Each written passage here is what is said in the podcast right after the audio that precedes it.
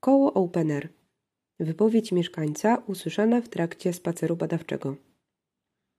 Tutaj była polana, na której graliśmy w piłkę.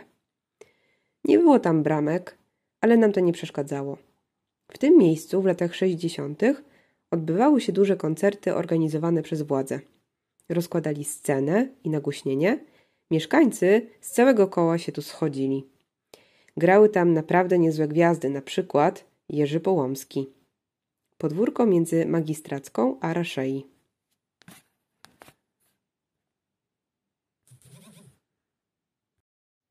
Koło Open Air. Wspomnienie pana Bogdana Pękali. Na przełomie lat 40. i 50. koło Górki Hycla znajdowała się scena, na której odbywały się potańcówki i koncerty. Przez kilka lat tam stała. Tam odbył się mój pierwszy występ. Tańczyłem krakowiaka.